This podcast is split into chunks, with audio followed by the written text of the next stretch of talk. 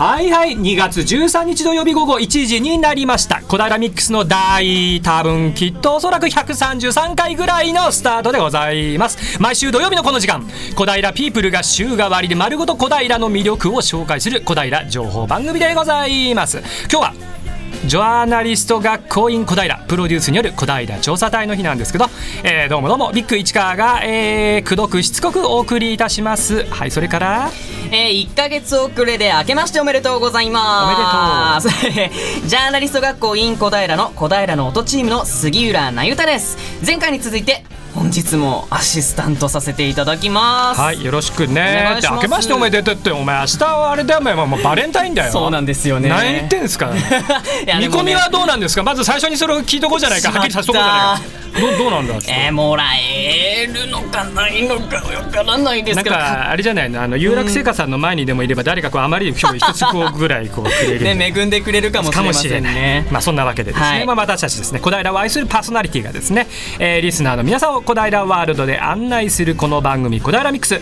毎月第2週を担当するのはジャーナリスト学校 in 小平の、えー、メンバーで、えー、ございますね。はい、はい、えー、まあどこよりも詳しい小平の旬なまあ情報をえー、お伝えしに行こうというわけでございますね。なんか毎回さ、はい、あのほらあの番組出るたびに君キャラクター作りになら、ね、悩んでたじゃない？悩んでました。今日はどうなの？いや今日はもうぬるっと。あぬるぬるっとしてると。いやもうもうもう失態できないなと、うん、あそっかそっか、ね、そうなのでニュルニュルなんだなニュルニュルです、ね、あんまり絡みたくねえ気も、うん、するけどまあ前回本当ね失礼しましたと、まあ、ね、はい、はいはいはいということでですね、はいはいはい、はい、えもうそろそろお時間いきますかね、はい、そうですねはいはいはいはいよ隊員がですね小平市民の活動や生活を体をを張って紹介しようという思考でございます。さあエコーを聞かせて。小平の仲間がいれば飛んでゆく市民の生活スポット当ててなぜだか今日もローテーション。人呼んで突撃体験舞台。トライ小平!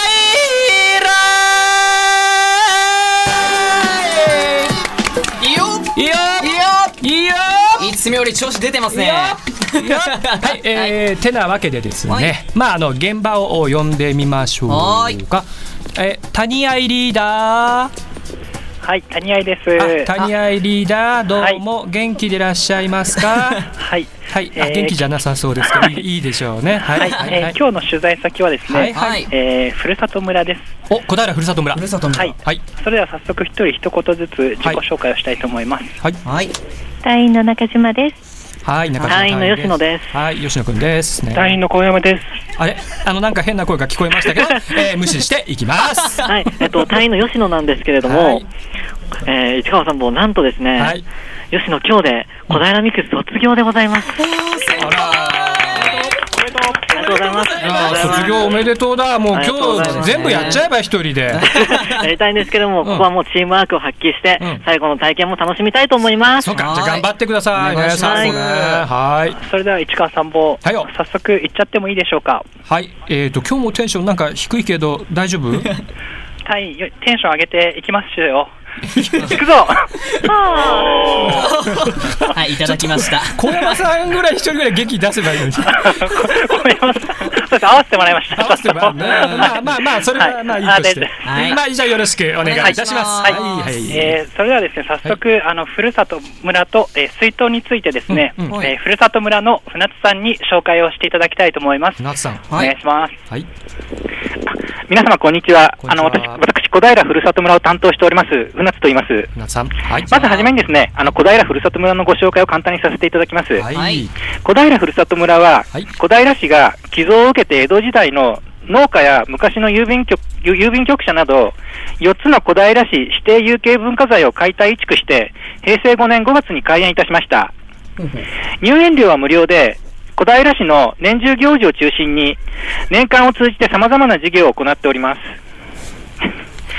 本日は以前より来園者から寒い時寒い時に温かい食べ物の要望がございまして、2月13日、本日と2月28日日曜日の2日間、うん、普段はここ、小平ふるさと村で家庭うどんの営業を行っている武蔵野手打ちうどん保存普及会の皆様のご協力のもと、古くから小平地域でも食べられていました水豚をお出しして、来園さ来園される方々に温まってもらおうと思いまして、営業することになりました。もともと家庭うどんがね、ありますもんね。うんうんうん。水豚をということですね、今度は。はい。はい、はい、あのー、寒い冬にですね、うん、あの、暖かい水豚をということだったんですけれども、ちょっと今日は若干暖かいというそうですよね。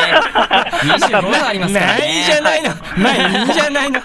そこはいいじゃないの。はい、寒いよ。今、今、スタジオ寒いから。暖かさ感じさせて？はい。で、あの、水筒なんですけど、今ちょうどですね、熱々の、あの、水筒を用意していただけるということで、今ちょうど作ってる最中なので、あの、ちょっとお待ちいただきたいんですけれども、あの、一つブ、ブ、あの、バレンタインデーが近いっていうことで、あの、噛みすぎだよ。2年前に、まあ、あの、えー、留楽製菓さんの直売所行ったんですけど、行ったね、はい、まあその時にもバレンタイン企画やったんですけれども、実は小平にでもですね、あのえー、とお菓子売ってまして、はい、はい、ちょっと紹介をしたいと思うんですけれども、ふるさと村にもってことかね。はい、はい、えと、ふるさと村でですね、うん、なんといろんな種類の、えー、お菓子が売ってるんですけれども、あの、ブルーベリーを使ったどら焼きであったりとか、うん、バームクーヘンであったりとか、ね、あと、ブランデーっていうんですかね、これは。うん、はい、っていう洋菓子があったりなんかして、バレンタインなんかでも、すごくいいんじゃないかなということで、えー、谷愛さんが今ですね、ブルーベリーブランデーを、えー、食べようとしています、あ、落としましたが、食べようとしています。落としたのか？食えたのか、落としたのを食ったのか。はい、今からちょっと食べていただきたいと思います。さあ、口に入れました。谷愛さん、どうですか？柔らかくて、うん、美味しい。ということで、ちょっと待って待って。え、何何？ブランデー何？よえなゼリーみたいなの？それってブランデーって。ブランデーなんですけども、うん、ちょっとカステラっぽい生地にあの、はい、ブルーベリーが入ってまして、なるほどカステラっぽい生地、ね、味付けに多分ブランデーを使っていて、あのちょっとあのちょっと酸味もですね、うん、ある感じで、うん、すごい美味しい。あら、はい。あらあらあらあら。なんで本当にあのバレンタインデーとかにもらったらちょっと。嬉しいなっていうあいいですね、じゃあ、ふるさと村ちょっと寄ってね、はい、バレンタインね。はいはいはい、はいそうですね、他にもまああるんですけれども、うん、今ですね、あの武蔵野手打ちうどん、えー、復旧保存会の、うん、えっ、ー、と梅室さんに来ていただいてまして、ちょっとですねインタビューをさせていただきたいと思います。はい、えー、武蔵野手打ちうどん保存会の梅室さんに、えー、いらしていただきました、はい、梅室さんは代々もう300年近く小平に住んでらっしゃるということで、えー、えー、ちょっとお話を伺いたいと思います。まずその、えー、手打ちうどん保存会でこのうどんを、えー、お作りになろうと思われたのはどういうことですか？はい。私も小平に生まれて、あの、小平に、あの、結婚、小平で結婚してずっとそのままいるんですけれども、やはりあの、小平っていうところは、私たちが結婚する五十数年前は、あの、もう、あの、お祝い事でも、仏のことでも、人が集まるときには、うどんがもう恒例になってまして、地域の方が皆さん一緒に、組合の方が一緒に作って、そして大勢のあの、人の集まりの時は必ずうどんが出たものなんです。えー、そして個人的な家では、やはりあの、小平っていうところは、あの、田がなかったもんですから、あの、小麦がたくさん取れて、小麦を利用して、食事代わりに、皆さんいろんな、あの、うどんとか水豚を作って召し上がってたということを、私は大昔のことわかりませんけど、あの、ずっと、あの、結婚してからはそういうことを聞いております。そうですか。そしてこの小平のあうどんがやってきましたけれども、え？ー、この小平の地粉を引き立てで提供してくださるということで、えー、このお出汁はどんなベースですか？はい、あのー、鰹節と、あのー、昆布で、あのー、丁寧にお出汁は出します。昔は、あの私たち小さい頃、あの、子供の頃は、皆さんこの辺は、あの、煮干しをよく使ってたのを覚えてるんですね。そして煮干しの、あの、出した殻を、なんか、お年寄りたちは、よくその煮干しも、あの、かじったり舐めたりしてましたね。やはりカルシウムが取れたんでしょうね。で最近は、あの、煮干しでなく、鰹節と昆布で、あの、よく出します。ですから、とても、あの、風味が出ると思います。美味しそうだね。ありがとうございます。うん、この美味しそうな音を聞いていただきたいと思います。うん、お吉野さん、生まれて初めて水豚体験だそうですが、お味はいかがですか？これ、伝え方が難しいんですけど、めちゃくちゃ美味しいです。単純にめちゃくちゃ美味しいです。これ今、今水豚を食べてる、初めて食べたんですけど、意外と、なんでしょうね、柔らかくて、すごい美味しいなっていう感じで、もコシもあって、あったかい。お出汁、これが美味しいですね。いいですね。この寒い日にね、これね。はい、野菜もいっぱい入ってますよ。え、じゃあ、谷合隊長の感想を聞いてみましょう。えあったかくて、うん、あの野菜も入っててですね、うん、とても美味しい、ね、あらあら美味しそうね。はい、ヘルシーですね。はい。野菜は小平さんということで、はい、でしかも小平の受粉使ってるっていうことで、しかも場所が小平ふるさと村なんで、もう本当に雰囲気も良くて、あのゆっくり美味しく味わえます。お野菜は何入ってるの？小平の野菜って。あ、小平の野菜は、えー、お大根に人参に。ごぼう。あ、いいですね。ごぼうが小平さんではないけれども、青森のごぼうも 仲間に加わり。里芋も小平です。里芋。おネギも小平です。はい。という、え、で、この水晶を見ながらの雰囲気もまた素晴らしいです。ですでは、はい、ここでまたあの船津さんにえ告知をお願いしたいと思います。船津さん、はい、はい、お願いします。はい、あの。はい。皆さんゆっくり落ち着いてどうぞ。はい。再び小平ふさつ村の船津です。はい。はい。それ、それではですね、あのー、これからですね、あのー、小平ふるさと村で行うですね、事業の告知をさせてください。はい、どうぞ。はい。はい、まずですね、3月6日日曜日、はい、午後2時 ,30 2時 ,2 時30分から、はい、午後3時30分まで、はい、はい、えっと、プロの落語家のですね、ええ、春風亭長屋さんと、はい、柳家小梶さんをお呼びしてですね、はい、あの、小平ふるさと村の寄席を開催いたします。寄席、はい。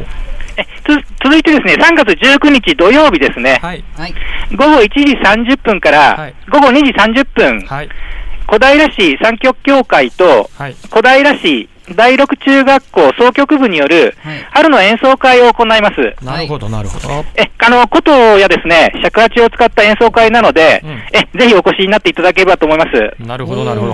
ほいほいほいほいほい。え、またですね、はい、昨年12月より、小平市の有形文化財に指定されている、旧鈴木家国立のかやぶき屋根の吹き替え工事が1月に終了いたしましたので、えー、新しくなったかやぶき屋根をですね、はい、ぜひ一度ご覧いただきたいと思います。なるほど。私からは以上です。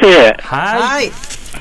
ありがとうございました。はい。はい。えっ、ー、と、小平ふるさと村からは、あの、レポート以上になります。はい、どうもありがとうございました。はい。吉野くん、卒業おめでとう。ご苦労様でした。ありがとうね。ね、パチパチパチパチパチパチ、ね、いろいろな情報がありましたね、ねちょっとちょっとなかなかフォローがしきれないですけど、えと3月6日にね、えー、と2時半からプロの落語家さんがね、寄せをやるというお話と、はい、あともう少しフォローできるの3月19日の土曜日、うん、19日の土曜日の、はい、午後1時半から2時半ですね、はい、春の演奏会が、はい、開かれると。なるほど、なるほど、そうですね。昨年の12月から、なんでしたっけ、工事、これね、あのね、鈴木家のね、えー旧鈴木家の国立というね、あの穀物を入れておく倉庫があるんですね、それのね、工事をね、一般公開して、こういうふうに直していくんですよっていうのをやってたんですね。で、えこれが今、完成しましたので、ぜひぜひ皆さん見に来てくださいというようなところですね。はい、はい、本当に皆さん、ふるさと村の皆さん、ありがとうございました。詳細はまあインターネット上でですね、ホームページ、え非常によくできているのがありますので、えご確認を、えいただきたいと思います。はい、えー、あなたが参加されている市民活動メッセージリクエストファックスかメールでお寄せください。ファックス番号は042-451-2888 042-451-2888です。メールは egao842 アットマーク west-tokyo.co.jp egao842 アットマークウエストハイフン東京 .co.jp egao84 には笑顔発信中と覚えてください。FM 西東京のホームページのトップ画面からもメールをお送りいただけます。ツイッターで投稿していただく場合はハッシュタグ 842FM ハッシュタグ 842FM をつけてください。小平ミックスのフェイスブックにはイベントお得情報などなどこれからも載せていくのでぜひご覧ください。それからラジオの音が聞き取りにくいと思われているそこのあなた。FM 西東京はパソコンやスマートフォンでも聞くことができるのをご存知でしょうか。FM 西東京のホームページトップにアクセスしてみてください。それではここで一曲お聴きください、はい、えっ、ー、とこの曲はですね、うん、え後のコーナーに出演されます湊大弘さんの曲です。テントウムシとかぼちゃサラダ。あら面白そう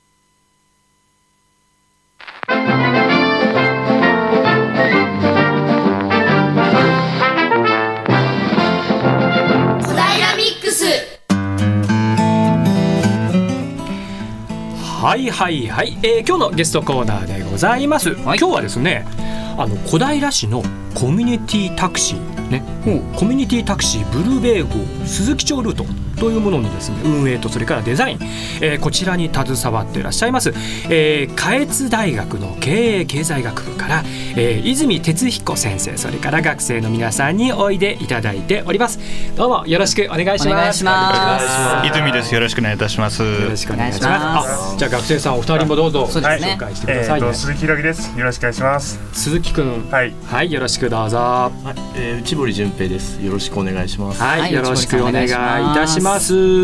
まあ今日はですね小平市のコミュニティタクシーっていうねこれにちょっと着目してですね、はい、えー、下越大学大学のですね先生ですよ。先生。これ来ていただいてるんですけどね、はい、まず、えーと、では泉先生からですね、まあ、あの簡単な、まあ、自己紹介なんかも兼ねながらあのコミュニティタクシーってそもそもまあ何なのかなんていうのお話もですね、ね、いただければなと思うんですけど、まあ、コミュニティタクシーってね何なんでございましょうね。はい、はいえー、虹バスが走ってるの皆さんご存知だと思うんですけど虹バス、はい、あれっていうのは実はバスなんですよね、はい、でタクシーっていうからにはえタクシーなのって思うかもしれませんけど、うん、ワンボックスのちょっと小さめの車両でやってる、うん、でもルートからは外れないバスみたいに運行してるそういうのがあるんですよ。決まった道を走ってるんですよね、はい、うんでそのコミュニティタクシーっていうのが、ええ、今大体3ルート、えー、はい、走ってまして、えその3番目というのが私が今、メンバーで加わってる考える会でですね、ええ。ー、検討しているそういったルートになります。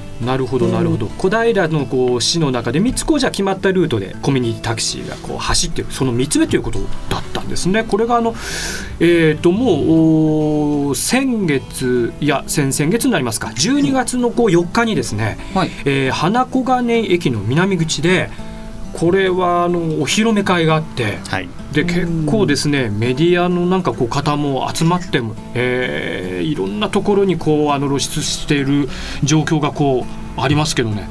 どんな感じだったんですかお披露目会？これ盛り上がってるんですけど。えあの地域の方々と、ええ、あとメディアの方も、え、テレビからも入りつつ、えー、取材していただいて、ええ。ー、読売新聞さん、えー、も含めいくつものところで報じていただいたというのがありました。るほど。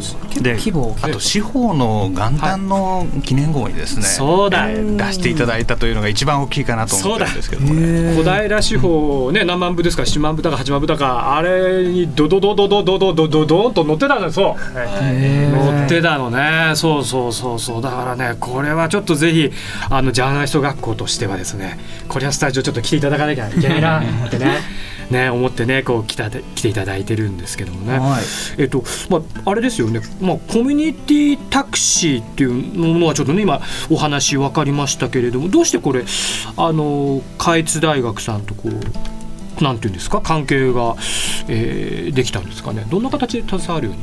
お話だったんでしょう。ええ、あの地域の方々がですね、ええ、こういう道走らせてくれたら、うん、みんなお年寄りなんかも便利なんだけどなっていう、うん、そういう意見を持ち寄りながらですね会会を作って、そこでルートを検討したりしたんですね。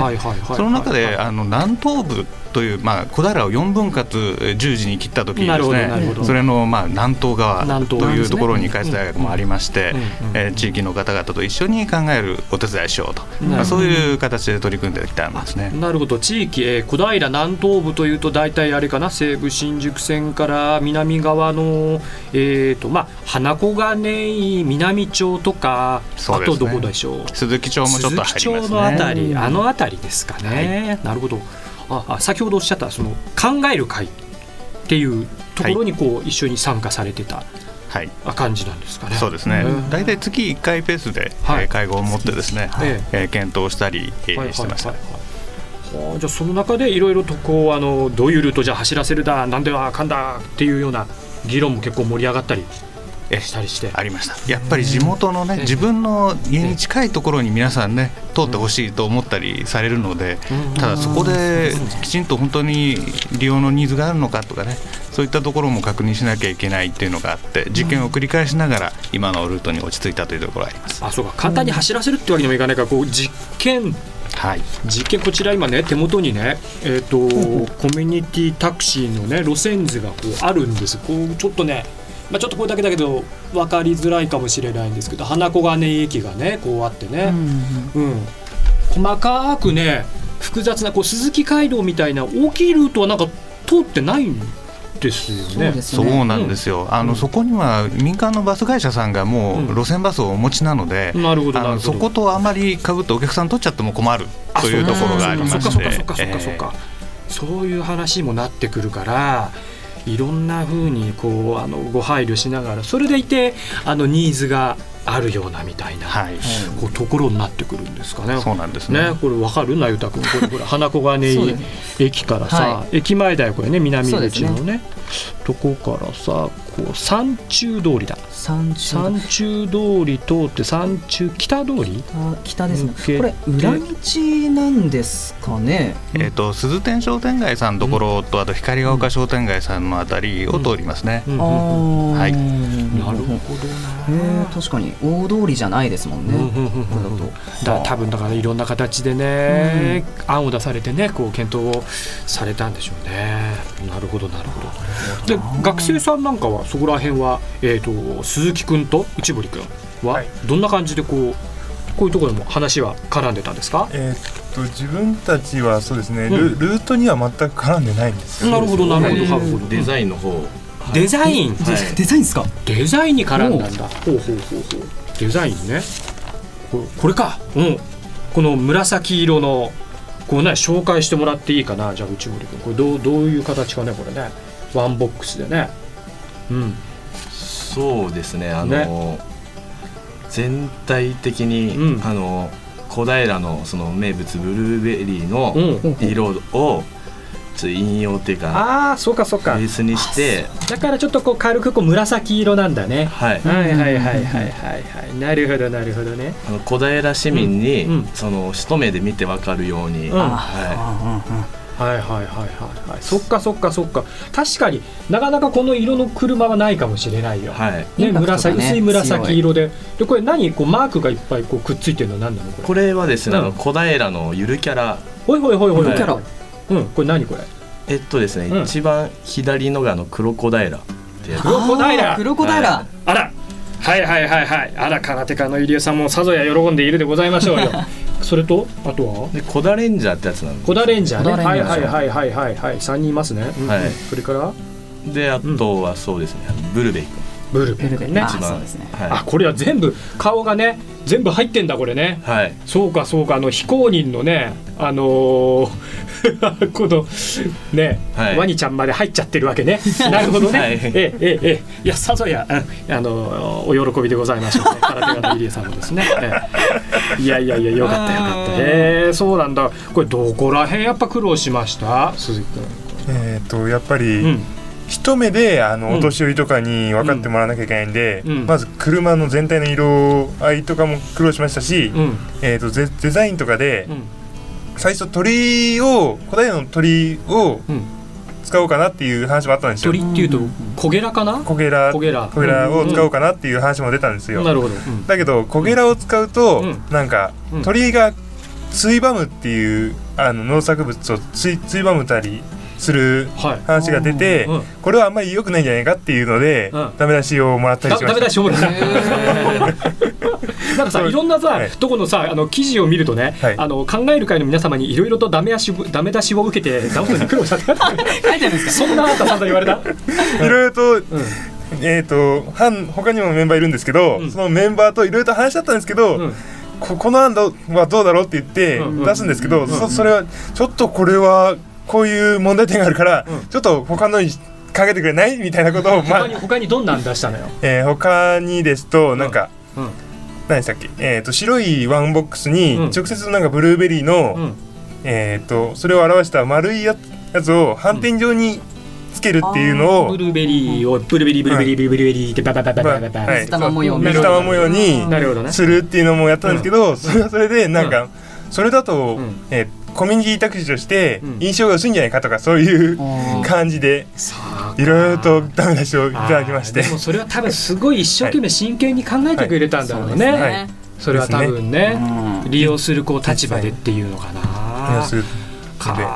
かこれじゃ先生本当勉強になりましたね学生さんそうなんですね。だからまあ自分たちでね考えたことをこれでいいじゃないって仲間内で決めるっていうだけではなくて、まあ、地域の人たちが大学の外の人たちの意見を聞きながらあじゃあこの人たちが満足する結果ってどうやったら出せるんだろうっていうのを取り組むっていうのはもうこれ学生たちにとってすごい大きな勉強なんですね。なるほどね。いい話聞けるところでですね。参考になりますねこっちもやっぱり。はいというところでですね、えー、ここで1曲お聴きください。えー、アルトトークスで、えー、マイ・フェア・レディより忘れられない君の顔。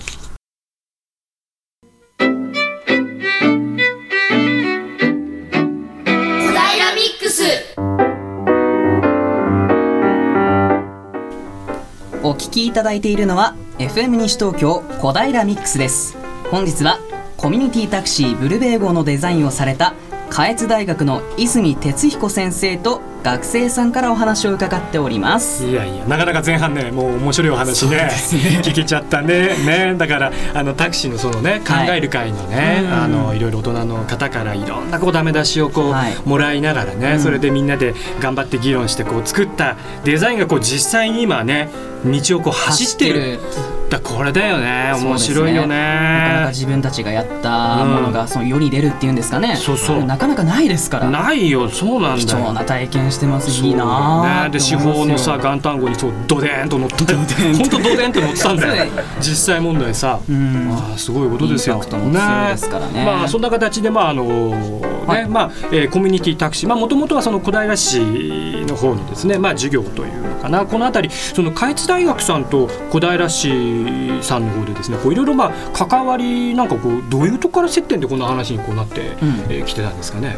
はい、えー、下越大学あのもうずずいぶん前からですね、えー、えー、地元とやっぱり密着した大学でありたいとい。うことを標榜してまして、はい、えー、その中でやっぱり学生をどんどん地域の中で、まあ、揉んでもらおうと、まあ、そういう試みを続けてきたんですね、その一環でこのコミュニティタクシーもありました。なるほどね。だからいろんな形でその市の職員のまあ市の職員の仕事もまあいろんなことがねありますけども、はい、下越大学の今度ね泉先生はじめとするたくさんのこう先生方とそれから学生さんのですねこうコラボレーションがねね地元密着地元で学生を育てるっていう、ね、この海地さんのね面白さだよね、はいうん、学生をね育てるっていうのやっぱり難しいですからね、そう,、うん、そうなんだよ、ね、お前お前もあれだからなお前。お前も学生なんだから お世話になってます。もうこの後ひどいからダメだし いつも今日今日は爽やか系出してお前バレンタインのチョコがどうのとかちょっと意識してんだろうやっべバレた。そんなことはいいんですよ。そんなことはいいんですよ、でね、まあ、海地大学さんとですね、まあ、あの小平市との関わりっていうことで他になんかいろいろコラボレーションなんていうのはあるんですか、はい、まあ、私があの担当しているところでいうとですね、ええ。ー、選挙啓発というのにも実は市の選挙管理委員会の皆さんと一緒に、はい。えー、数々のイベントをやってきました。はい。はい。はい。はい。はい例えば、まあ、一昨年になっちゃうんですが、市長さんをあの学園祭に呼んで、えー、タウンミーティングをやったりとかですね。市長さんと学生がねなかなか話し合う機会ってないじゃないですか。それはないわ、市長さんにまあここはズバリ聞いてみようみたいな、そんな感じで。何聞いちゃった？えー、市長さんお給料高いですよねみたいな。聞くねずいぶんストレートに。直球。直球したね。であともう一つですね、今度3月に予定してるんですけれども、今度18歳選挙権というのがあってですね、えー、今度参議院議員選挙からあの選挙を18歳の人だから投票できるよという形に法改正がなされるので、高校生向けにですね、うん、大学生が押しかけて、あの教えてきちゃおうみたいなそういうイベントをですね予定してるんです。えどどこでやるんですか？えー、市内の都立高校なんですけれども、はい。えー、じゃあ学校へ行って直接もうその選挙のことを考え一緒に考えてでなんか投票なんかもしちゃう。模擬投票もやって実際に投票用紙、投票箱本物を使ってやってもらおうということですね。体験できるんですね。面白いことやりますね。そうですね、ね、選挙か。うんうんうん考え考えてるちゃんと君はいつも。そういうのね。そうですね。そういう人が行かなきゃダメもう二十歳ですからね。ねそうね、もう十八超えてますからね。そうですよ。だから市内のね、このね都立高校。そうです。もう行かないと。これはね多分メディアもかなりね注目していろいろね取材もあるんじゃないですかね。歳っていう年齢も年齢なんでやっぱりねはい、へえなるほどね。面白い話だなこれは。ほうほうほうほうほうほううんうん、あれあれあれ今ねブルーベイ号のねお話でね、はい、えっ、と SNS の方にフェイスブックの方にですね、はいはい、ミックスの方に来てます、えー、これお名前はお読みしない方がいいのかな？はい、えー、とですねリスナーの方からコミュニティタクシーについてのお話このブルーベイ号のデザインをされたのが下越大学の皆さんですと、えー、リツイートをこれしてくれてて、うん、で、えー、とここか。はい、えー、ブルーベイ自身は乗れるのかという余計な心配をしてしまった 乗れるの？ブルーベイ。ブルーベイ、うん、あのドアが、あの普通の一般のワゴン車なんで、うん、まあブルベイが細くなれば乗れるんじゃない？ブルベイね細くならないで。このままなのね。パンパンなのね。ぎゅうぎゅうになりますよね多分ね。乗るとしたらねうん。ちょっと言えない。ちょっといろいろ大人の事情が。言えない。そこは言えない、はい、でもひょっとしたらブルベイも楽しくねこうやってね、えー、記念写真に一緒に収まってるぐらいですから、うん、ブルベイもね楽しく乗ってる時もあるかもしれないですね、ね、はい。まあ素晴らしいですよね。その開津大学と小平市、まあ、関わりながら今度はじゃあまあ選挙啓発部会というのもちょっと同時に、えー、動いていくということで、うん、えー、3月ですか、はい、3月何日でしたっけ？ごめんなさい、えー、3月の22日に予定してます。3月のこれは一般の方はさすがにちょっと公開はちょっとあのこれはここの中でのイベントということということですね、はい、いうことですので、えー、そこら辺の前後でですねぜひあの皆さんメディアの方にちょっと注目していただいて下越大学とですね小平市のコラボレーションによるですねいろいろな盛り上がりこの辺りをご注目ぜひしていただきたいと思います、はい、えー、そういうことでちょっとお時間もなくなってしまって恐縮でございますけども今日は、えー、コミュニティタクシーブルーベイ号の、えー、運営デザインの方に、えー、携わられた下越大学の、えー、泉哲彦先生と、えー、学生さんお二人来ていただきました。今日はどうもありがとうございました。ありがとうございました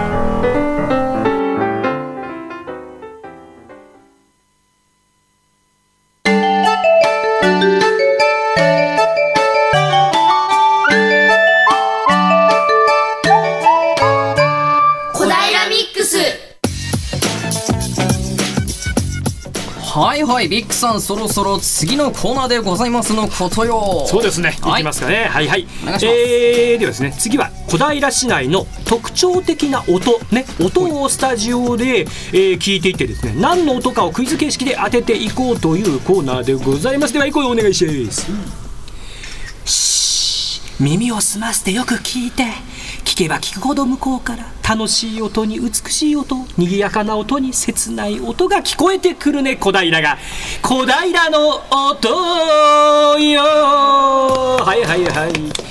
えー、いやいやいやいやいやじゃああのジャーナリスト学校員小平の小平の音チーム早速お願いいたしますよ。はい了解でございます。ここからまですね、はい。うん、なんだかんだ、うん、えっとここからもえっと私が、えー、やらせていただきます。なんですがあともう一人。どうもこんにちは渋谷翔太です。よっしゃハイテンション。よろしく。オッケー。じゃあでは早速、行ってみますよ。音声お願いします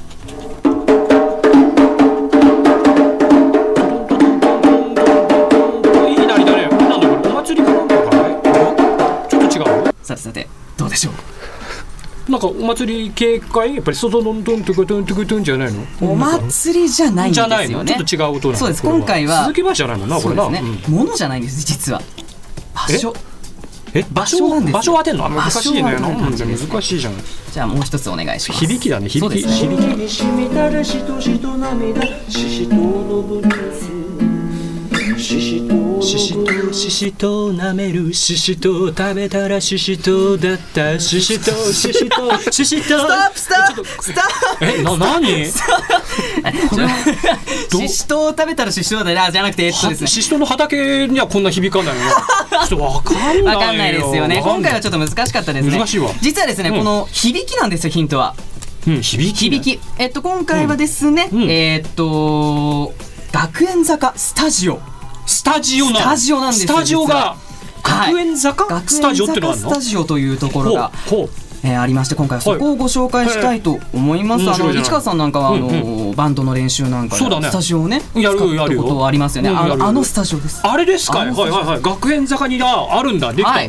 うん、ということはあ ということでですね、うん、えー、本日はあの小平市の学園坂スタジオから湊大弘さんにお越しいただいております。本日はよろしくお願いします。よろしくお願いします。お願いいたします。なんかただものじゃない感じの人がいるなと思ったらそういう人だったんですね。知らご存知のくせに なるほど。はい。はい、ということでですね、えー、大広あ湊さんの方にはいくつか質問させていただきたいと思います。はい、よろしくお願いします。はい、ということでですね、えっとこの学園坂スタジオなんですが、えー、誕生したきっかけっていうのはどういうものなんですかね？はい、そうですね。えっと僕自身はその音楽をえー、やってるんですが、はい、えー、よくそのダンサーさんと、はい、ダンサーさんあるいはダンスカンパニーと、はいはい、えー、仕事することが多くて、はい、であのスタジオ稽古場所なんかをよく探していくと、はい、やっぱりダンス向きであるか音楽向きであるかどっちかなんですよね。で両方ともできるみたいな場所っていうのがなかなかなくて。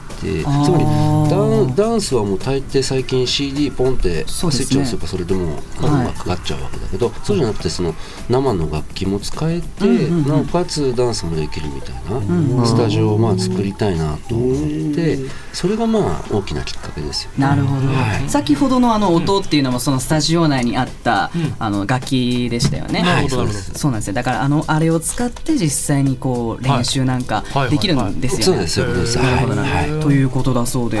でその湊さんなんですけどあの、この、ご自身どのようなことをされてたんですか？このスタジオにこう、い、ろんな楽器があったと思うんですけど。あのー自分でそのボーカルをするんですが、はい、えー、ピアノドラムそれから、えー、三振であるとかですね。それからアフリカのパーカッションであるとかまあ、いろんなことを、はい。えーまあ、いろいろんな国旅しながら、はい。えー、いろんな楽器を持ち帰っていろいろに練習して、うん、えー、というあの経緯があるのでだから簡単にあのピアニストですとかギタリストですとかってちょっと言いにくいところがあるんですけれども、はい、まあやっぱりミュージシャンですっていうのが一番いいのかもしれないんですが。なるほど、はい。なその大学時代のこととか、ね、あの大学時代は何をされてたんですか、あのそうなんです、えっと、ご近所の国立音大だったんですよね。でそこであの専門の楽器ではなくて、はい、あの今音楽学って言ってるんですけど音楽学。音楽の例えば社会学であるとか音楽の社会学？美学であるとか。医学？美美学。美学。すみません、すごい間違い方しましたね。すいません。ギターで腹切っちゃってそうそうですよね、すいませんすいません。最近でもね音楽療法とかありますよね。あのちょっとね病院にも今最近入ってるけど最近そんな勉強もあの入ってきてますね。はいはい、そういったちょっと音楽の周辺の勉強みたいなことを大学ではしてたんですけど、はい、結局あのバンド活動をずっとしちゃってたもんで。バンド活動。はい、はい、なるほどな。そうなんです。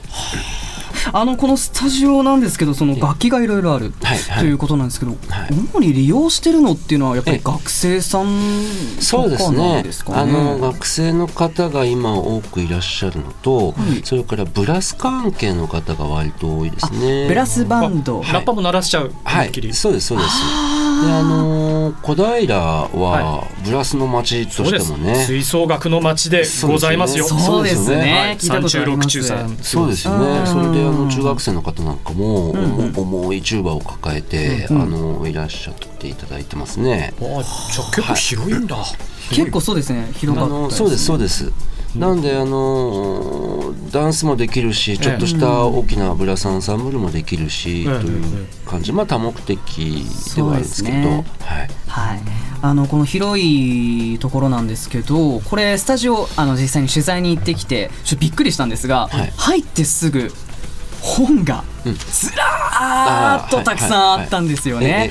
あれってどのようなものなんですか？あの、まあ、半分は音楽関係なんですが、はい、それからあと文学だとかえー、哲学だとかそういった方面の本も結構ありますね。哲学ね。はいはいはい、人間とはみたいな。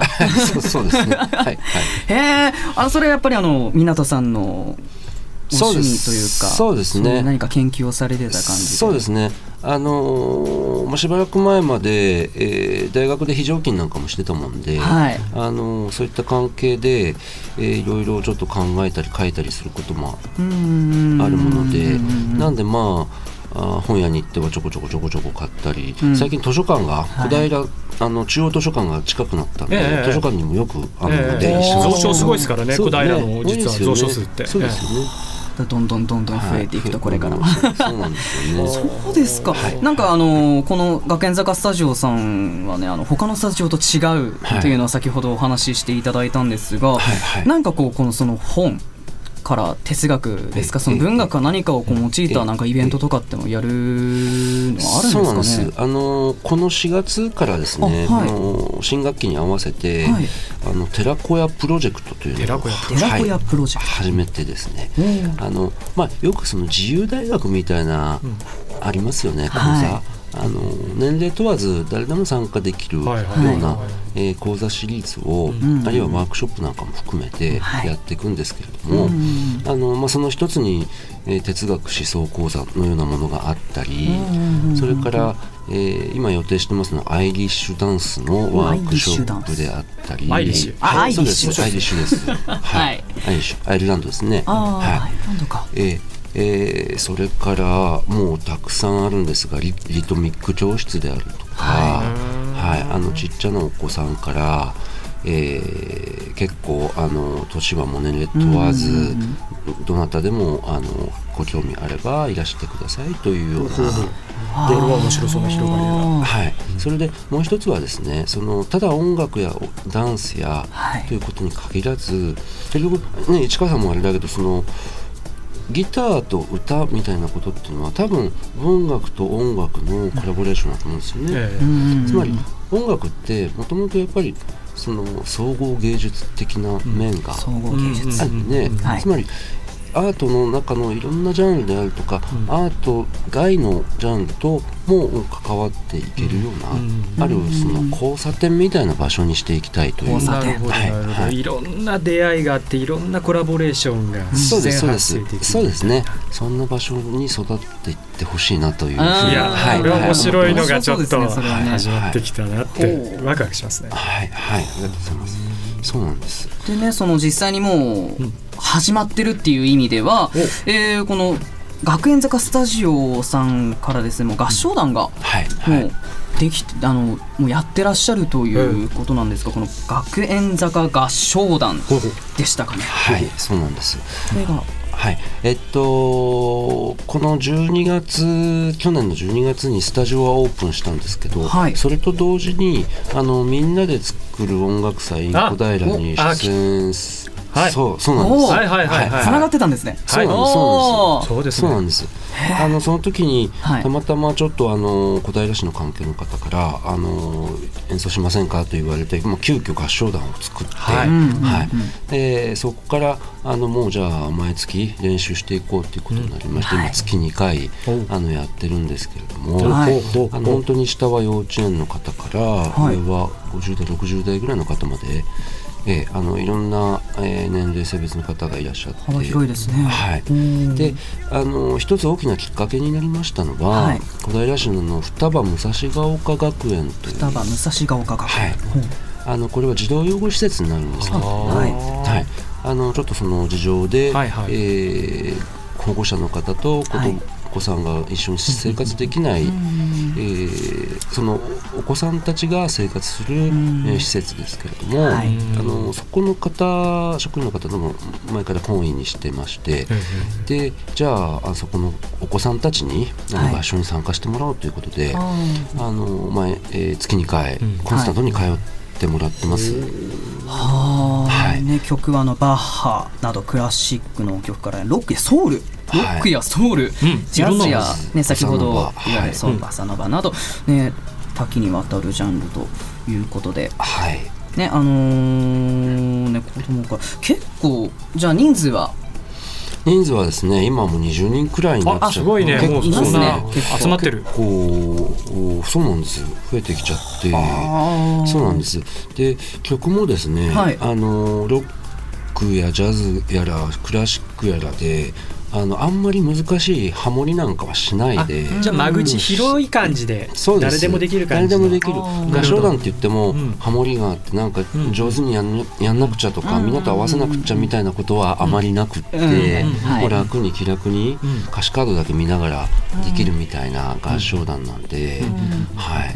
あの皆さん楽しんでいただいてます。はあ、はいるほどね。さっきのししとうししとうっていうのはあれは実はその合唱団で歌ってる。曲なんですやるんですかみんなで？ししとうししとうやるんですか？そうです恐ろしい恐ろしい世界ですね。あればっかやってるわけじゃないわけ。他にもね。いろんなやつを他にもやっぱりいろんなやつをやる。曲をやって。やってらっしゃる。なるほどね。そうなんですえおも面白そう合唱団ということでですね。え興味がある方はぜひね。ね練習どれぐらいやるんですか？はい。えっと各週でだいたい金曜日の夜7時から8時半か、まあ、9時ぐらいまでなっちゃうかな、昨日、実は昨日やってたんですけど、はい、ちょっと不定期な面もあるんでもし、あのご興味がある方はぜひお電話かメールをスタジオの方までいただければと思いますが。わ、かりました。はい、後ほどそれは。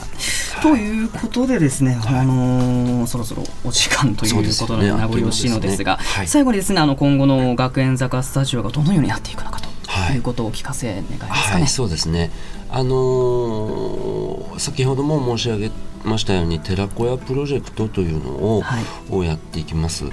でこれはですね、えー、ただ通うだけの、えー、レッスンの教室ではなくて、はい、あの参加される方が、えー、主体的に、えー、作っていく。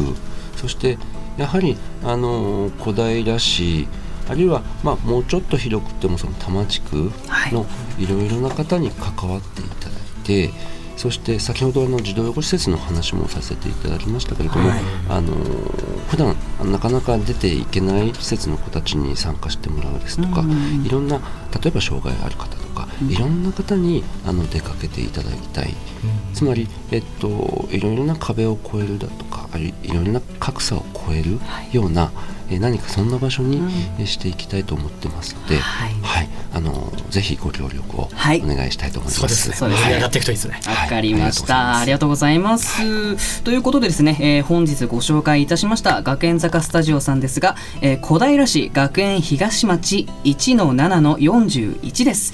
お問い合わせはゼロ四二二ゼロ二ゼロ四二三ゼロ四二二ゼロ二ゼロ四二三です。面白い話が今日はいっぱい聞けたねなんかね成田君ね。いいですねやっとやっと仕事したなって感じが。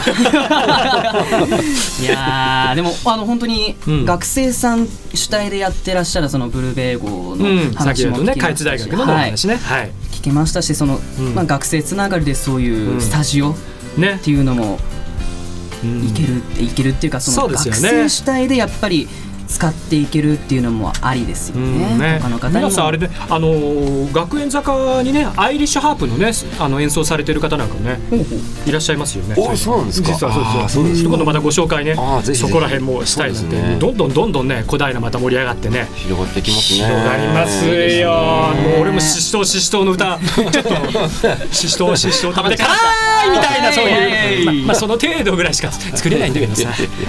そんなことでございましたね。まあはい。はいはいはい。ということで。はい、はい、そういうことでございますけどね、まあ本当に小平ビックス133回もだいぶね盛り上がってね。ねふるさと村でねあの、あの小山さんが叫んでたからね。本当にねそれだけちょっと言っといてあげなきゃなってちょっと 思ったけど、はい、そんなことはどうでもいいですか、ね、はい、はい。ということで、そろそろお時間 ということで。時間ですか、はい、早いですね。早いですね。ですね、うんはい、ということで、えー、来週のこの時間を担当いたしますのは、はい、えー、小平市国際交流協会の西間恵美さんと直美さんです、えー、本日のメインパーソナリティビッグ市川。アシスタントパーソナリティ杉浦那由太。リポータースタジオ谷合健太。中島恵美。吉野翔。えーとこれ畠隆弘さんはいらっしゃらないんですよね確か。ね、はい、吉野君が、えー、今日は卒業ってねそうですね。ね、はい、ありがとうございました。はい。でコーナー構成は、はい、えー、私杉浦成田、えー、ミキサーディレクターはシュガー佐藤ガーシュでお送りいたしましたまあ、そういうことでですね、まああの今日はね、えー、13日、はい、2月13日、はい、まあ明日は2月14日、はい、まあ世間的に平たく言うとですね、はい、えー、ババレンタインデーっていうんですか、ね、まあそういうことでですね、リスナーの皆様ともどもですね、明日一日実りある一日にしていただきたいと、まあそんなことをですね、はい、えー、盛り上げてですね、はい、チョコの食べ過ぎにはお気をつけください鼻血を出すような一日になることを願っております。はい、そんなことで皆さんどうもありがとうございました。また。来週。バイバイ